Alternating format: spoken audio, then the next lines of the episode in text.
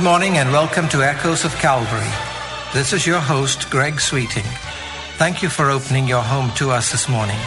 I invite you to now open your hearts and worship with us as we share from the Word of God. Stay with us as we share comments and illustrations with a spiritual application, present special music to call us to worship, and in a few minutes, Pastor Alan Lee will come to share insights from Scripture and explain how to apply God's Word that we might grow to be complete in Christ.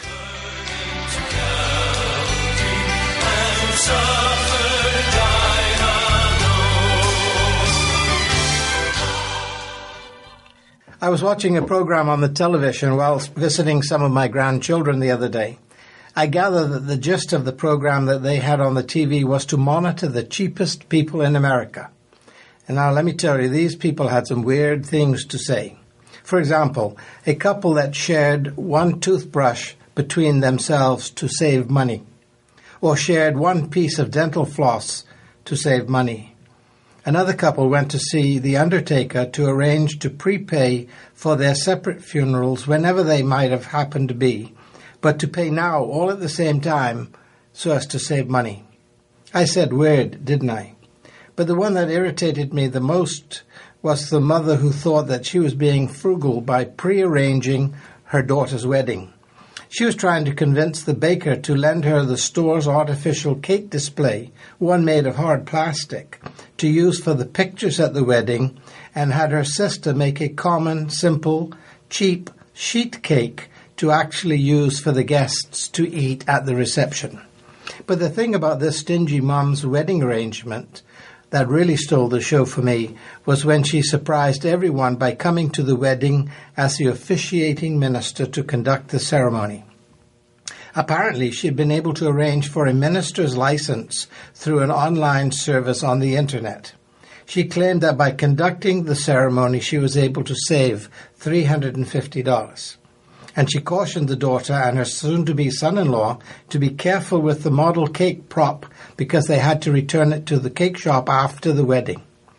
I felt sad, really. In my simple, old fashioned approach to life, a child's wedding should be one of the most important days of their life. It should be approached that way. It is also a reflection of the relationship that Christ has with the church.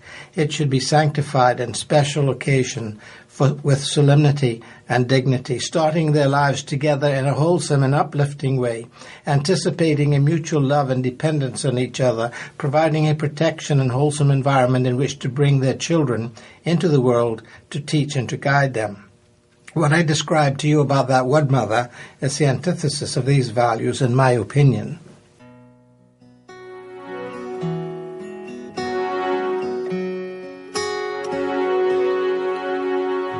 The sun where you stand in the morning.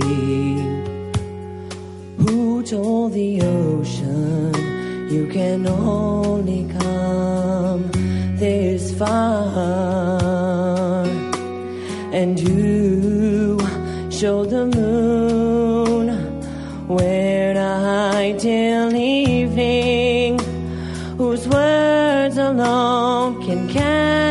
falling star.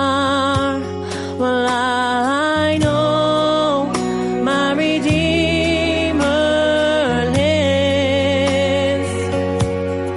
I know my Redeemer lives. Let all creation testify.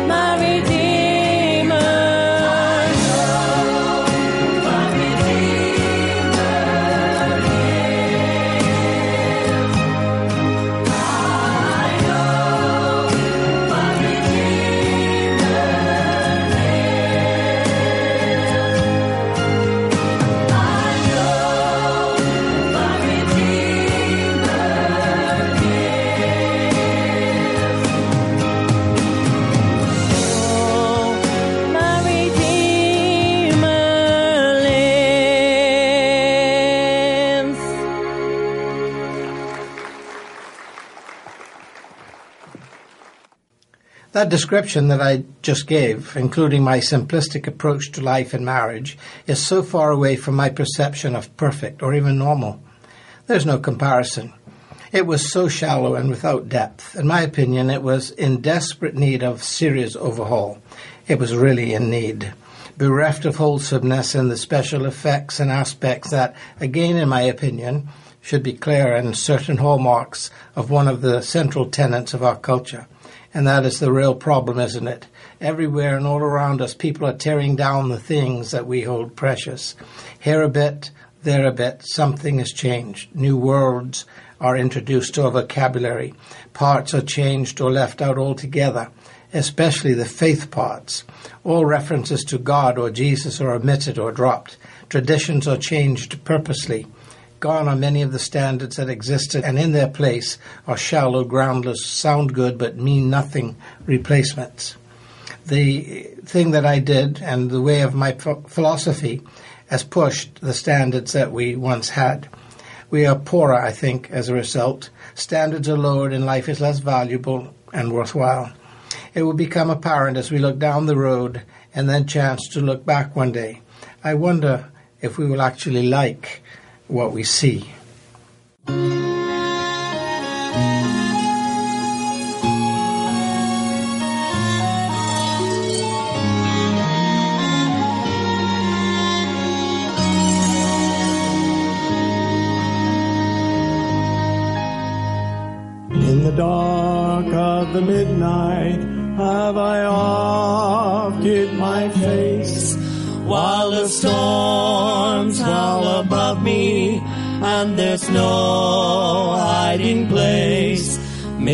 Crash of the thunder. Precious lord hear my cry. Keep me safe till the storm passes by. Till the storm passes over, till the thunder sounds no more,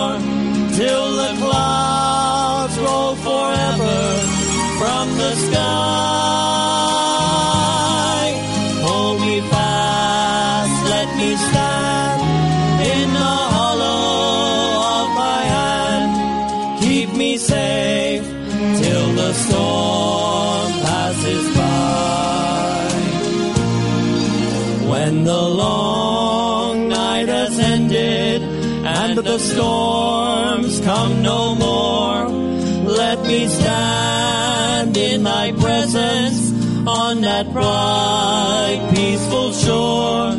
In that land where the tempest never comes,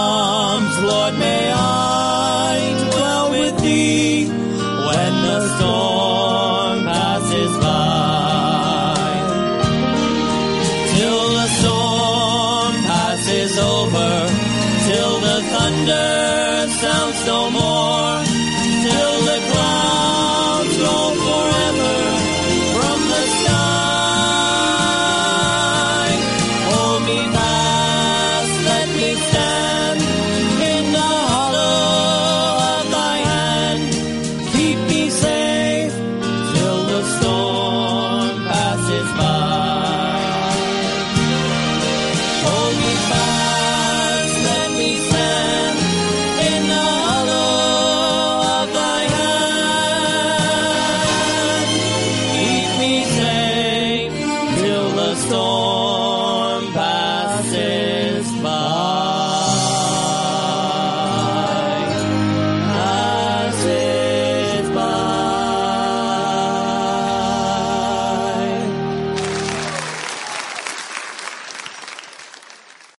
And now, with his message for today, here is Senior Pastor Emeritus Alan Lee. Greetings once again in the name of our Lord Jesus Christ. This is the fifth message in our series started on Mother's Day and planned to conclude on Father's Day that focuses on the biblical purpose of marriage. We have named this series Marriage, Its Divine Purpose and Devilish Perversion. Our overall thesis is that marriage is designed to show what God is like and to provide personal fulfillment for husband and wife. Last time, we studied the practical, ongoing judgments and curses that resulted from the first couple's sin we now call the fall, and which resulted in the devilish perversion of marriage. Now, if you missed the previous messages, we encourage you to sign on to the church's website at www.calvarybible.org.bs. You'll be able to listen to the entire series of messages there.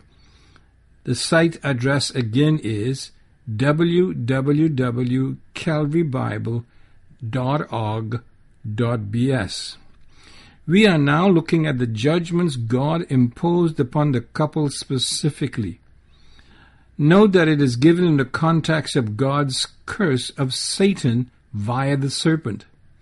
Now, this is such an important aspect of our study that I believe is worth a while for my reviewing of the latter part of my previous message so we can get the context, especially with respect to Genesis chapter 3, verses 14 through 20. First, note that it was the serpent that was cursed, not the woman. I quote now verses 14 and 15 of Genesis 3. Then the Lord God said to the serpent, Because you have done this, you are cursed more than all animals, domestic and wild. You will crawl on your belly, groveling in the dust as long as you live. And I will cause hostility between you and the woman, and between your offspring and her offspring. He will strike your head, and you will strike his heel. End of quote. That is the first curse imposed by God as a result of the sin of Adam and Eve, and it's a far reaching one to say the least. In fact, the divinely imposed war or conflict between the seed of Satan and the seed of the woman, who is Christ, and those who belong to him, will be the reason for the entire history of the world. It still goes on today, of course. A spiritual war between the seed of the woman, through whom Christ came, and the seed of Satan, through whom the man of sin, the Antichrist, will be the final climax. This is a real war, and it goes on every day. But so is another war that is a reflection of this unseen spiritual war. It's a war or struggle that exists between fallen and unredeemed husbands and wives for authoritative rule in their marriage and in their home. I will validate this perspective from our text as we proceed with our exposition. But before doing so, let's look at another important result of God's judgment upon the woman. Now, as I've mentioned before, it is important to note that the woman was not cursed per se, but she was, of course, judged nonetheless. This is an important distinction that we will see as we go along in our series. Note also, and this is also important, the focus or locus of the woman's judgment is her relationship to her husband and her role as a mother. That's the area of judgment, both of which were involved in God's original mandate to the couple in Genesis chapter 1 verses 28 through 30, where the bearing of children was designed as a blessing from God. The text says there in chapter 1, God blessed them and said, Be fruitful and multiply. Child rearing was to be regarded as a blessing from God and as a result of a harmonious relationship between husband and wife. That was and is an essential part of God's divine purpose for marriage. However, now, because of the sin of the first couple and Satan's perversion of God's purpose for marriage, the mandate to procreate is now to be fulfilled through multiplied pain in childbirth on the part of the wife and mother. This, my friend, was not a purpose of God's, th- this was not a part of God's original purpose for marriage. So what a heavy burden it was that the mother of all living, Eve, imposed upon all mothers since that time, because of her disobedience to the word and the will of God. Now let's take a closer look at verse 16 of Genesis 3, which is our major focus for today's study, and it's an important one. Quote, Then God said to the woman, I will sharpen the pain of your pregnancy, and in pain you will give birth. And you will desire to control your husband, but he will rule over you. Now notice that there are two aspects of this condemnation, this judgment, some call it a curse. So notice also the major paradigm shift here. As a result of Eve's sin first, childbearing could now be regarded as a curse because of both the physical and emotional pain of both bearing and rearing children. This has caused a completely negative view of parenthood to develop on the part of many women, and it has impacted their attitude towards such things as abortion and birth control to prevent what God designed as a blessing, but Satan has distorted to become a curse. This warped perspective of the purpose for children caused by sin takes away from the intimacy and stamp of divine approval upon sexual relationships between husband and wife. As a result, rather than experiencing the full ecstasy that God intended for husband and wife to experience when they give themselves totally to one another in sexual intimacy within the marriage relationship, the fear of pregnancy imposes a rigidity and coldness that perverts this holy activity. What a tragedy. But something else is perverted within the marriage relationship as a result of Eve's rebellion. And that is the fact that the harmonious relationship of two co-equal partners to the gift of life as designed by God is forever disturbed and perverted with bitter rivalry between husband and wife within the marriage relationship. In other words, the woman's created role as co-ruler with her mate is perverted and distorted. Notice the last part of verse 16, where God says, and I quote, And you, referring to the woman, will desire to control your husband, but he will rule over you. End of quote. Okay, now please get ready for some real Bible study here. there are two major views regarding desire in this passage. First, some say it refers to Eve's sexual desire for Adam, which means that the truth being taught here is that in spite of pain involved in childbearing, the woman will still desire to have sexual relationships with her husband, as this is a natural God given desire. However, the implication of this view is that the curse or divine judgment is that an ongoing tension would be created in fulfilling the mandate to bear children. That is, because women be less inclined to have children because of the physical pain involved. In other words, although some women will cherish the thoughts of celebrating Mother's Day, many of them will not desire the process that leads to motherhood. Hence, the tendency to adopt measures that either prevents conception or those that terminate conception after it has occurred.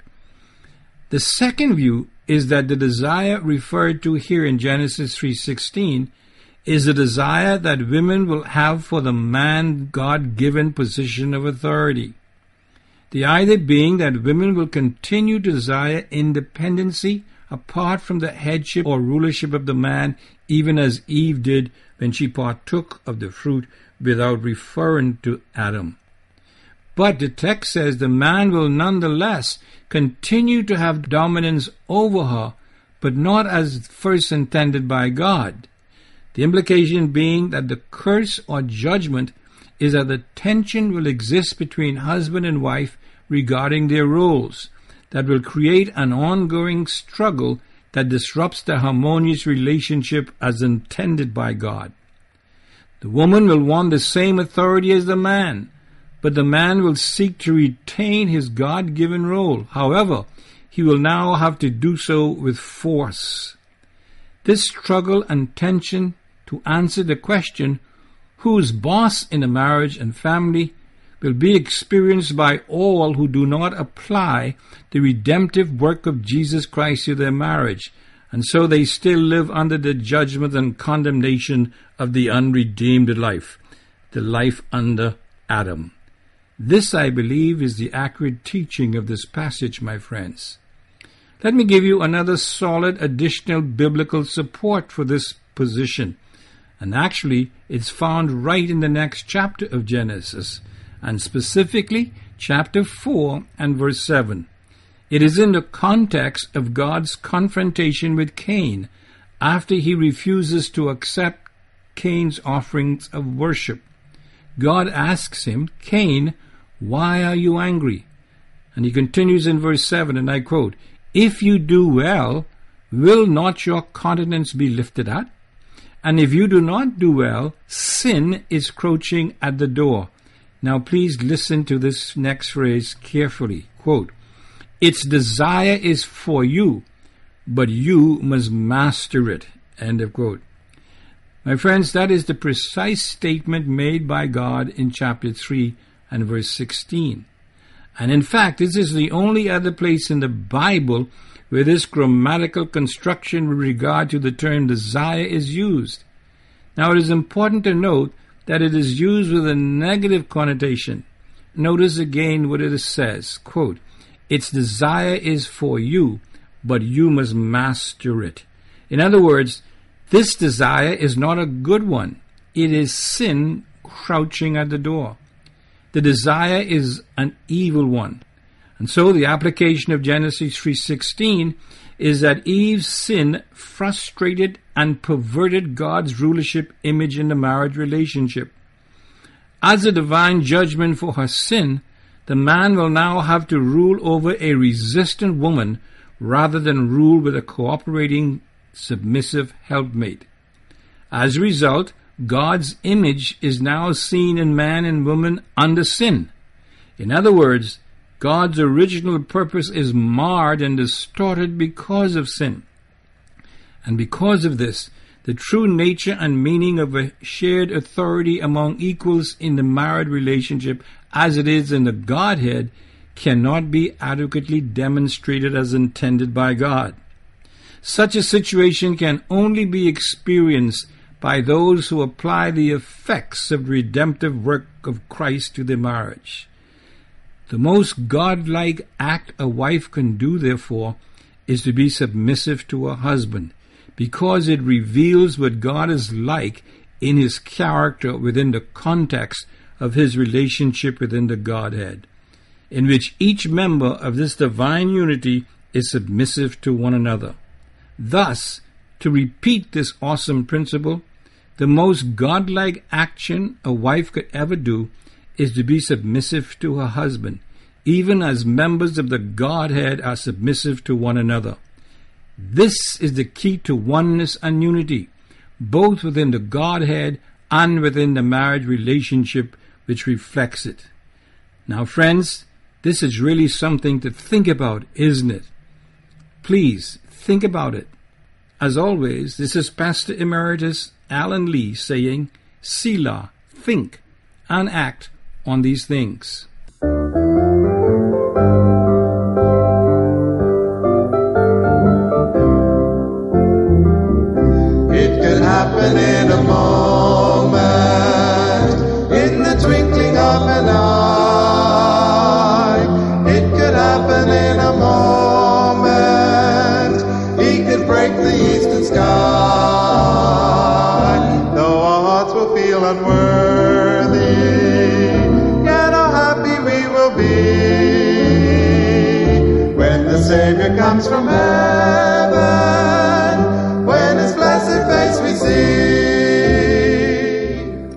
You have been listening to Echoes of Calvary, a radio ministry of Calvary Bible Church in Nassau, Bahamas. Our morning worship service begins this morning at 11 o'clock in the sanctuary located on Collins Avenue. We extend an invitation to you to join us on these occasions. If you would like to contact the church or Pastor Lee, address your letters to Echoes of Calvary, Post Office Box N1684, Nassau, Bahamas. And so we come to an end of this broadcast. I invite you to think about the message this morning. Consider the one who is our Savior and Lord. Grow to be complete in Him. And remember, as echoes from Calvary stir in your heart, keep listening for that shout, Maranatha, the Lord is coming soon. There forevermore to stay.